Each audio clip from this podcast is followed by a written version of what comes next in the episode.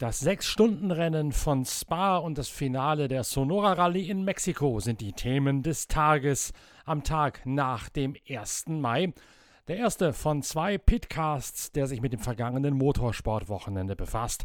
Und wir nehmen euch mit hinter die Kulissen von zwei absoluten Top-Veranstaltungen mit teils dramatischen Ausgängen, mit viel Hintergründen, mit O-Tönen der Fahrer und mit der idealen Ergänzung zur neuen Ausgabe unserer Zeitschrift Pitwalk, die seit Samstag, spätestens Montag bei allen Abonnenten und Vorabbestellern im Briefkasten angekommen sein wird.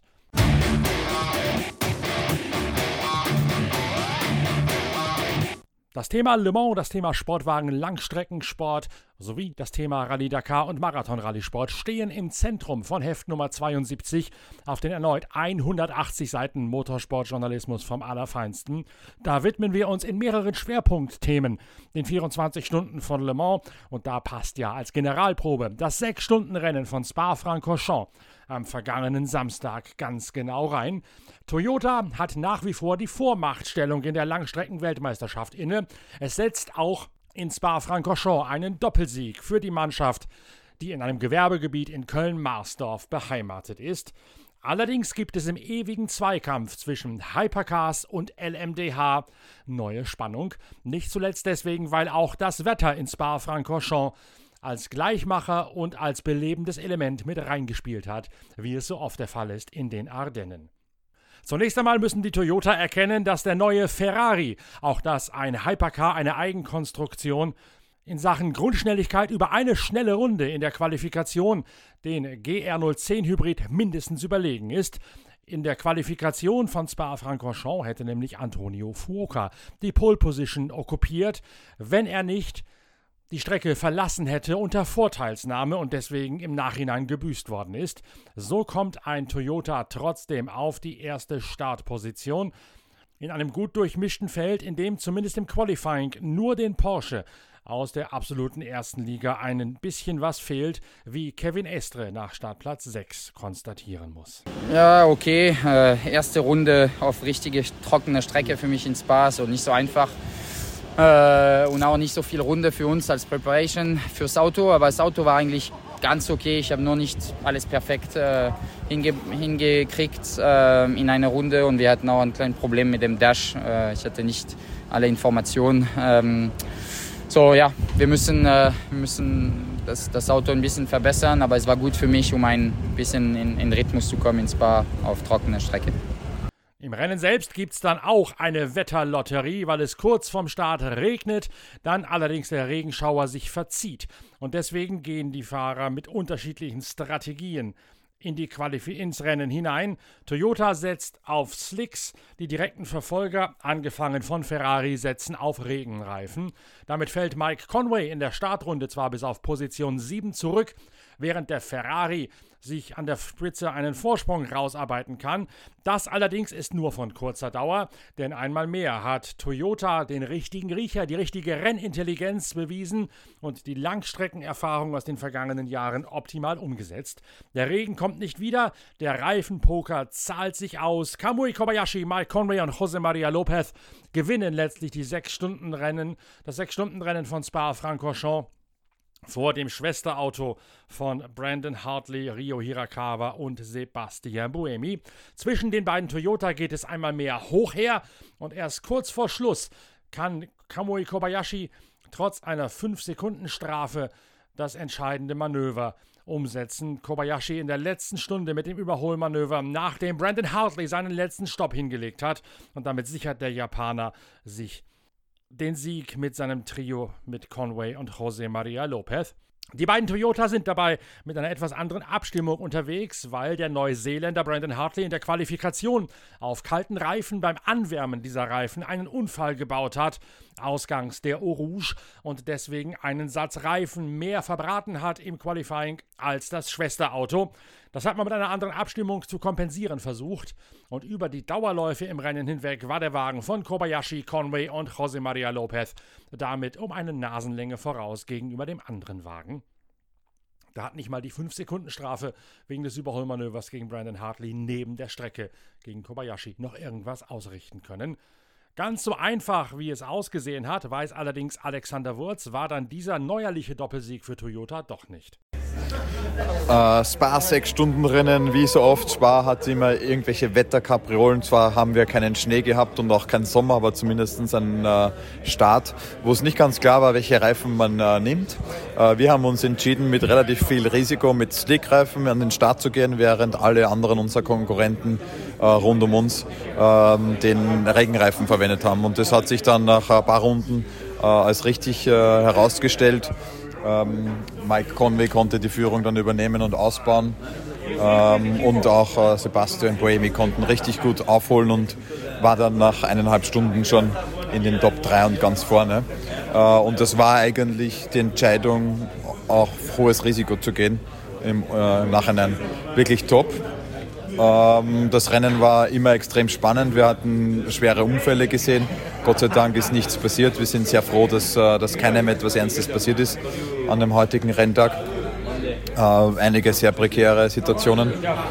Ähm, und dann war es aber immer spannend. Also in Wirklichkeit mussten wir dann auch nach immer hinten schauen. Die Porsches waren sehr gut im Rennen. Ferrari hat halt mit ihrem äh, ersten Stopp leider ein Pro, in, sich selbst in die Defensive gebracht und waren halt so dann bisschen zu weit weg, um richtig an uns Druck zu machen, aber sie waren extrem schnell. Also äh, Spar, wir sind äußerst stolz, dass wir hier ein 1 und 2 nach Hause gebracht haben.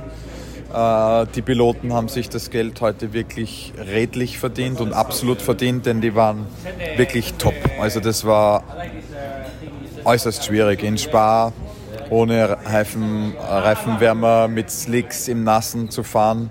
Das war zwar in Spa immer möglich, aber nur mit Reifenwärmern. Also das muss ich den Hut ziehen vor den Piloten. Äh, und es tut mir für die Leute, die, die sich da weggedreht haben, weil es ist echt, die Fans können sich nicht vorstellen, wie schwierig äh, das ist.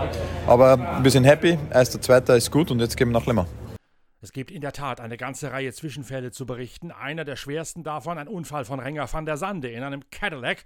Cadillac hat zum ersten Mal zwei Boliden in der Weltmeisterschaft eingesetzt, nachdem ein zweites Auto nachgerüstet worden ist, quasi ein Gaststarter aus der IMSA-Serie, wo die GTP Cadillac ja ohnehin schon im Rudel auftreten. Zur Le Mans-Vorbereitung bei der Generalprobe vorm großen 24-Stunden-Klassiker hat nun auch das WM-Team ein zweites Auto gehabt. Renger van der Sande in der zweiten Stunde von der Elektronik genarrt, die ein falsches Signal an seine Servolenkung geschickt hat. Das Lenkrad hat es daraufhin verschlagen und Renger van der Sande heftig in der Rouge in die Leitplanken Kranken geschickt. Der Niederländer hat leichte Kopfschmerzen, das Team auch, allerdings ist das Auto erstaunlicherweise, zumindest das Rohchassis, unversehrt geblieben, sodass das Team den Wagen wieder neu aufbauen kann. Das geschieht übrigens in Deutschland. Und wer wissen möchte, wo, dem sei die neue Ausgabe der Zeitschrift Pitwalk empfohlen, Heft Nummer 72. Dort enthüllen wir nämlich in unserem großen Le Mans Special in der großen Vorschau auch exklusiv, wo und warum das Team Cadillac Racing für die Sportwagen Langstreckenweltmeisterschaft in Deutschland angesiedelt ist. Druck hat Toyota auch bekommen von Ferrari, zumindest so lange, bis Antonio Fuoka nach einem Boxenstopp auf kalten Reifen beim Rausfahren auf dem abschüssigen Bereich der alten Stadtzielgerade die Kontrolle über den Wagen verloren hat und heftig in die Leitschienen eingeschlagen ist. Kalte Reifen durch das Verbot von Reifenwärmern, von Heizdecken, in diesem Jahr erstmals durchgesetzt in der Weltmeisterschaft, ist denn auch ein viel diskutiertes Thema im Fahrerlager gewesen nach dem Sechs-Stunden-Rennen von Spa-Francorchamps. Gerade bei kühlen äußeren Bedingungen wie in den Ardennen ist es, Alexander Wurz hat es gesagt, extrem heikel gewesen, ohne Heizdecken arbeiten zu müssen. Fuoco, eines der Opfer, Brandon Hartley in der Qualifikation gleichermaßen. Hartley allerdings hat mit seiner Truppe auf fürwahr bemerkenswerte Art und Weise zurückgeschlagen nach dem Rückschlag in der Qualifikation. Das sieht auch Rob Leupen, der Teamchef von Toyota, so. Ja, das dritte Rennen hier in Spa, immer spannend. Warum? Ja, hier kann alles passieren und hier passiert auch alles. Wettermäßig war es wieder äh, ja, ein Höllenritt, würde ich mal sagen, mit äh, ganz großen Konsequenzen für uns. Die Nummer 8 hat leider schon äh, am vergangenen äh, Samstag im Quali äh, Freitag im Qualifying leider äh, ja, einen kleinen Abflug gehabt. Vorher lief es für uns auch nicht sauber. Viele Probleme, kleine Probleme, nicht so richtig äh, unsere Free Practices durchgekriegt. Äh, wir hatten Themen mit ein bisschen Software hier, ein bisschen Reifen da. viele Unterbrechungen, aber fürs Rennen doch wieder ganz gut, ja, alles hingekriegt aus unserer Sicht. Ähm, es war ein sehr taktisches Rennen. Wir haben mit einer anderen Strategie angefangen, auf Slicks zu starten und ja, danach eigentlich die Pace machen zu können.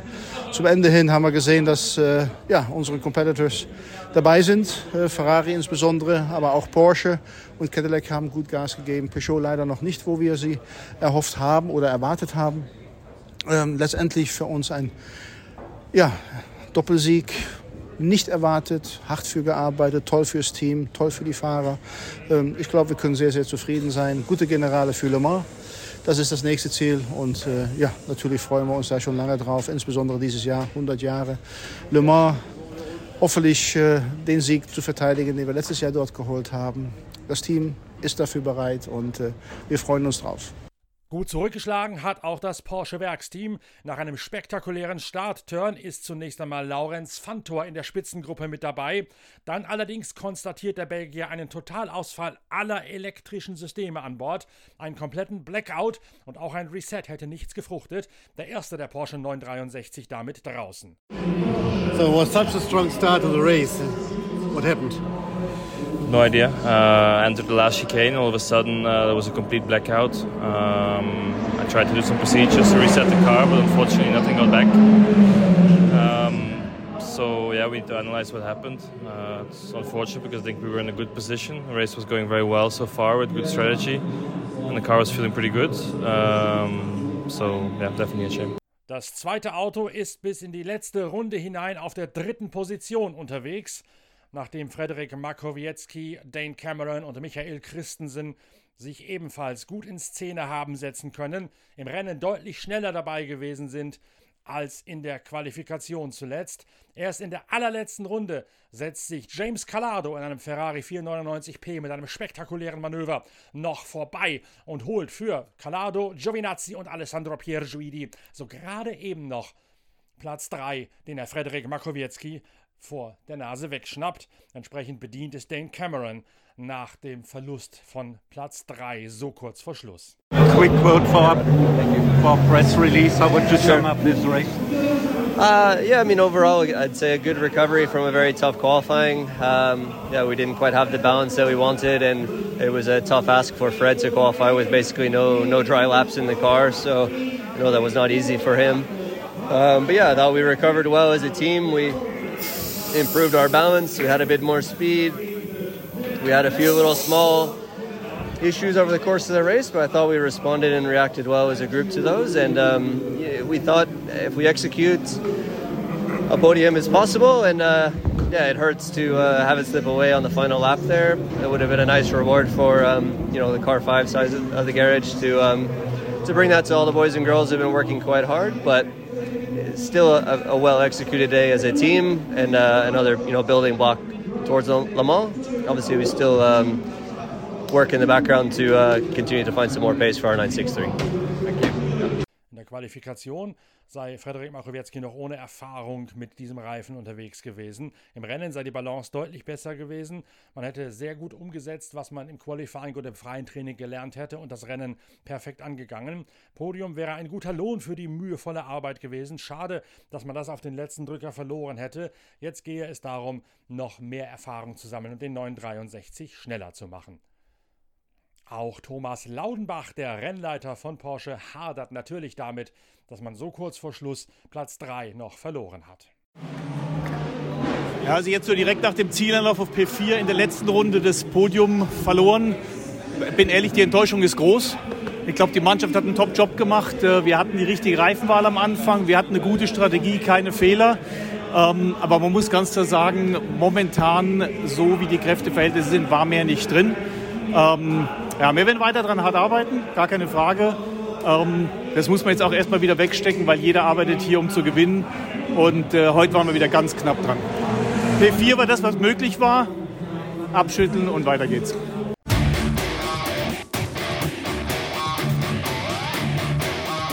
Am anderen Ende der Welt geht die Sonora Rallye zu Ende, ebenfalls bereits am Samstag vorm Wochenende.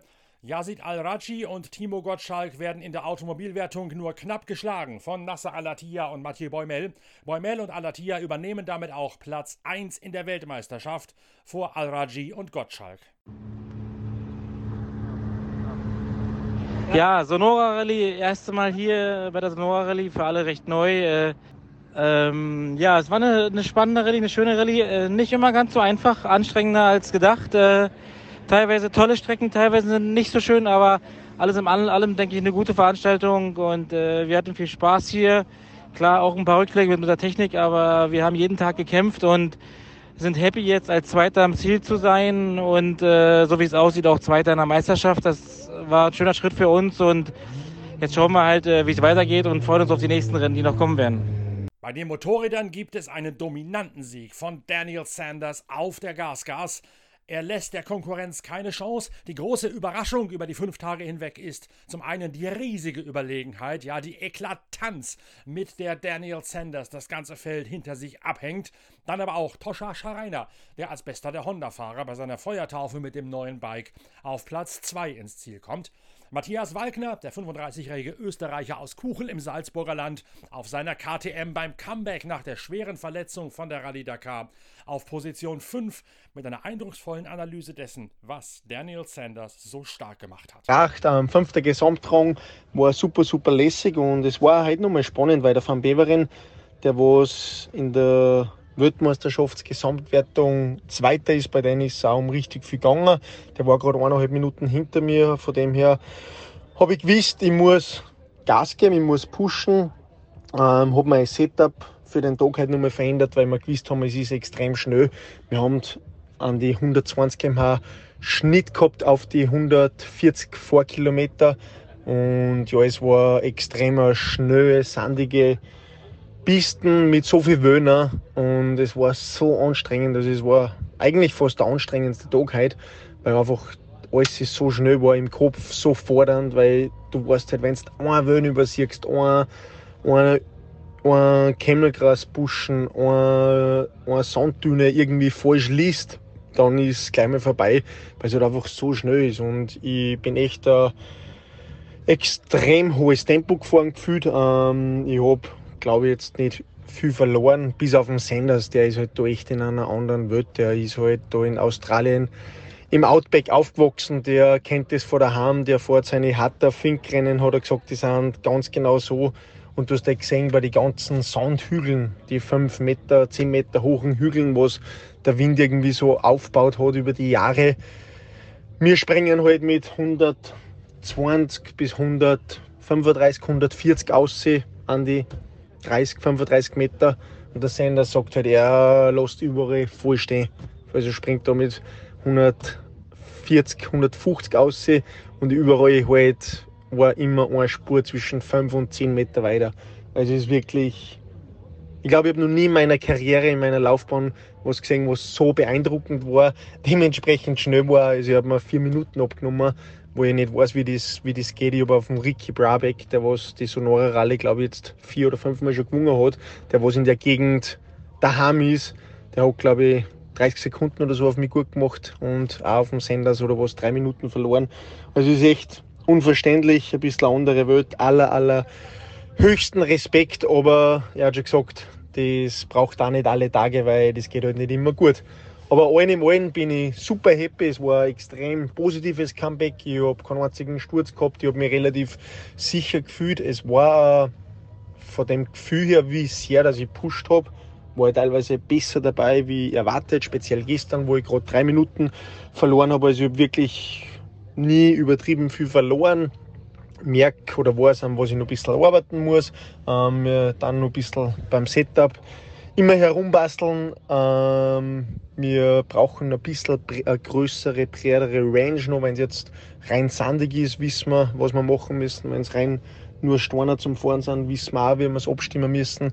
Aber diesen Mix an einen Komp guten Kompromiss zu finden, der geht uns noch ein bisschen ab. Aber für das arbeiten wir, für das trainieren wir. Aber allen im allen bin ich echt super, super happy, sehr, sehr positiv und ja, gewaltig, dass der Senders alle Puzzleteile jetzt einmal richtig zusammengebaut hat, weil er hat sich die letzten Jahre eh extrem unter seinen Wert geschlagen. Mir war es immer schon klar und bewusst, dass er wirklich eine neue Generation ist, eine, eine eigene Liga, aber er hat halt immer irgendeinen Bock noch geschossen. Entweder krank geworden, verfahren, Abu Dhabi Sprit ausgegangen, was auch immer. Und ja, ist geil, dass er das jetzt geschafft hat und freue mich für ihn.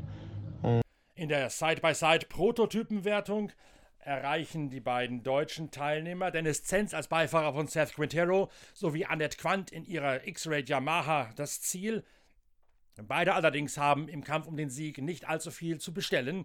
Dennis Zenz, der Beifahrer, kann der ganzen Sache trotz der Technikprobleme am ersten Tag immerhin noch etwas Positives abgewinnen. Platz 3 auf der letzten Etappe bringt Quintero und Sens auf Platz 2 in der WM-Wertung. Uns leider nicht so wie erhofft. Ähm, Tag 1 hat uns das ganze Rennen versaut. Sind zum Schluss, äh, glaube ich, dann P9 geworden in der Weltmeisterschaft, zumindest noch ein paar Pünktchen. Ähm, konnten ein bisschen Schadensbegrenzung machen. Heute nochmal mit äh, Platz 3 in der Kategorie im Tagesergebnis. Jones wurde Fünfter. Ähm, dementsprechend ähm, ja, große Schadensbegrenzung. Wir sind mit einem Punkt Rückstand jetzt Zweiter in der T3-Weltmeisterschaft. Ähm, bei noch zwei verbleibenden Rennen ist da noch alles möglich. Das äh, hätten wir ehrlich, ehrlicherweise am Montag äh, an Tag 1 mit unserem technischen Gebrechen nicht gedacht. Ähm, ja, dementsprechend können wir mit einem wachenden und leinen, weinenden Auge nach Hause fliegen. Ähm, ja, ansonsten, äh, ich bin froh, dass es vorbei ist. Es war keine einfache Rallye. Sehr schnell, das Roadbook hier und da nicht eindeutig ähm, zu identifizieren, war schwierig teilweise. Äh, hier und da haben ein paar Angaben gefehlt. Ähm, wir sind zum Glück fehlerfrei geblieben, haben uns keine großen, großen äh, Zeitverluste eingehandelt. Und ja, wir, wir schauen nach vorne. Jetzt geht es für mich wieder weiter im normalen Rallye-Sport. Deutsche Rallye-Meisterschaft ruft nächste Woche in Sulingen. Ähm, und dann ist nochmal, sind nochmal Rennen in Amerika geplant, ähm, bevor wir dann Ende August in Argentinien planweise weiterfahren mit der Cross-Country-Rallye-Weltmeisterschaft mit Ken M, mit Z Quintero. Ähm, ja, wir freuen uns drauf. Jetzt erstmal hier ein bisschen abschalten die nächsten ein, zwei Tage. Ähm, wie gesagt, war ein anstrengendes Rennen, äh, nicht immer einfach. Aber äh, schlussendlich dürfen, können und sollen wir sehr glücklich sein mit dem, was wir, was wir an Punktausbeute mit nach Hause nehmen. Annette Quandt und ihre neue Beifahrerin erleben eine weitestgehend problemlose Rallye und sind im Ziel fidel wie immer nach einer sehr soliden Vorstellung. Ähm, äh, wir hatten fünf tolle Tage. Heute war ein bisschen langweilig. Um, Lisette, how was it for you? Yeah, like uh, Annette says, today was a bit boring for me, maybe also for the driver, but I don't know. But I had 8 to 10k straight before I had a new situation. So, yeah, I could have been uh, better today. But the other stages were super nice between the cactus, along the sea. I really liked it. Ich muss sagen, die beste Note, die ich überhaupt gehört habe, war, wir haben circa den ganzen Tag 100 Kilometer nur Kakteen gesehen und dann war eine Note uh, in front of cactus to the right. So, I mean, welcher Kaktus von den 5 Millionen, die wir gerade gesehen haben? Aber ja, ähm, grundsätzlich war es eine sehr schöne Veranstaltung. Wir haben äh, recht viel Spaß gehabt. Es waren die, ja, die letzten, äh, ersten Tage waren super cool. Heute hätten sie sich relativ sparen können. Es waren 135 Kilometer, mehr oder weniger Vollgas mit Whoops und dann äh, einmal rechts abbiegen, wieder Vollgas. Das äh, macht echt keinen Spaß und ist wirklich, wirklich langweilig. Aber ähm, ja, die anderen Tage waren recht cool und äh, wir hatten viel Spaß hier, haben, glaube ich, ein ganz gutes Ergebnis für uns erzielt. Das erste Mal zusammen mit DZ. Ähm, war auch super spannend. Wir haben äh, ja, viele neue Erfahrungen gesammelt und äh, sind froh, jetzt die dritte Runde der World Championship beendet zu haben. Ähm, die erste war die Dakar, die zweite war Abu Dhabi und jetzt das. Ähm, ja, die nächste wäre in Argentinien. Schauen wir mal, ob wir das machen können. Und äh, es wäre schön, wenn man auf die Veranstaltung ein bisschen nach hinten verschieben hätte können, damit es auch für andere Competitors einfacher gewesen wäre, hierher zu kommen. Deswegen waren hier eigentlich nur die Top-Leute überhaupt. Ähm, von den Top-Teams ist ja ein bisschen schade, weil ähm, durch, den, durch den Transfer von Abu Dhabi bis nach Mexiko es einfach nur per Airfreight ging, also per Luftfracht. Und äh, das ist ein bisschen schade, weil einfach einige nicht kommen konnten, die normalerweise dabei sind. und äh, mit dem ich sonst so um die Wette fahre. Aber ich hoffe, das wird das nächste Mal besser. Und äh, vielleicht sind auch die eine oder andere Dünen dabei, die wir gehofft haben, hier auch zu sehen. Es sollen hier ganz tolle, riesige, weiche, schwere Dünen geben, was so eher meinem Terrain entspricht, ähm, was ich ganz gut fahren kann. Und äh, die habe ich ein bisschen vermisst, muss ich sagen. Aber alles in allem, wir hatten Spaß und das ist das Allerwichtigste.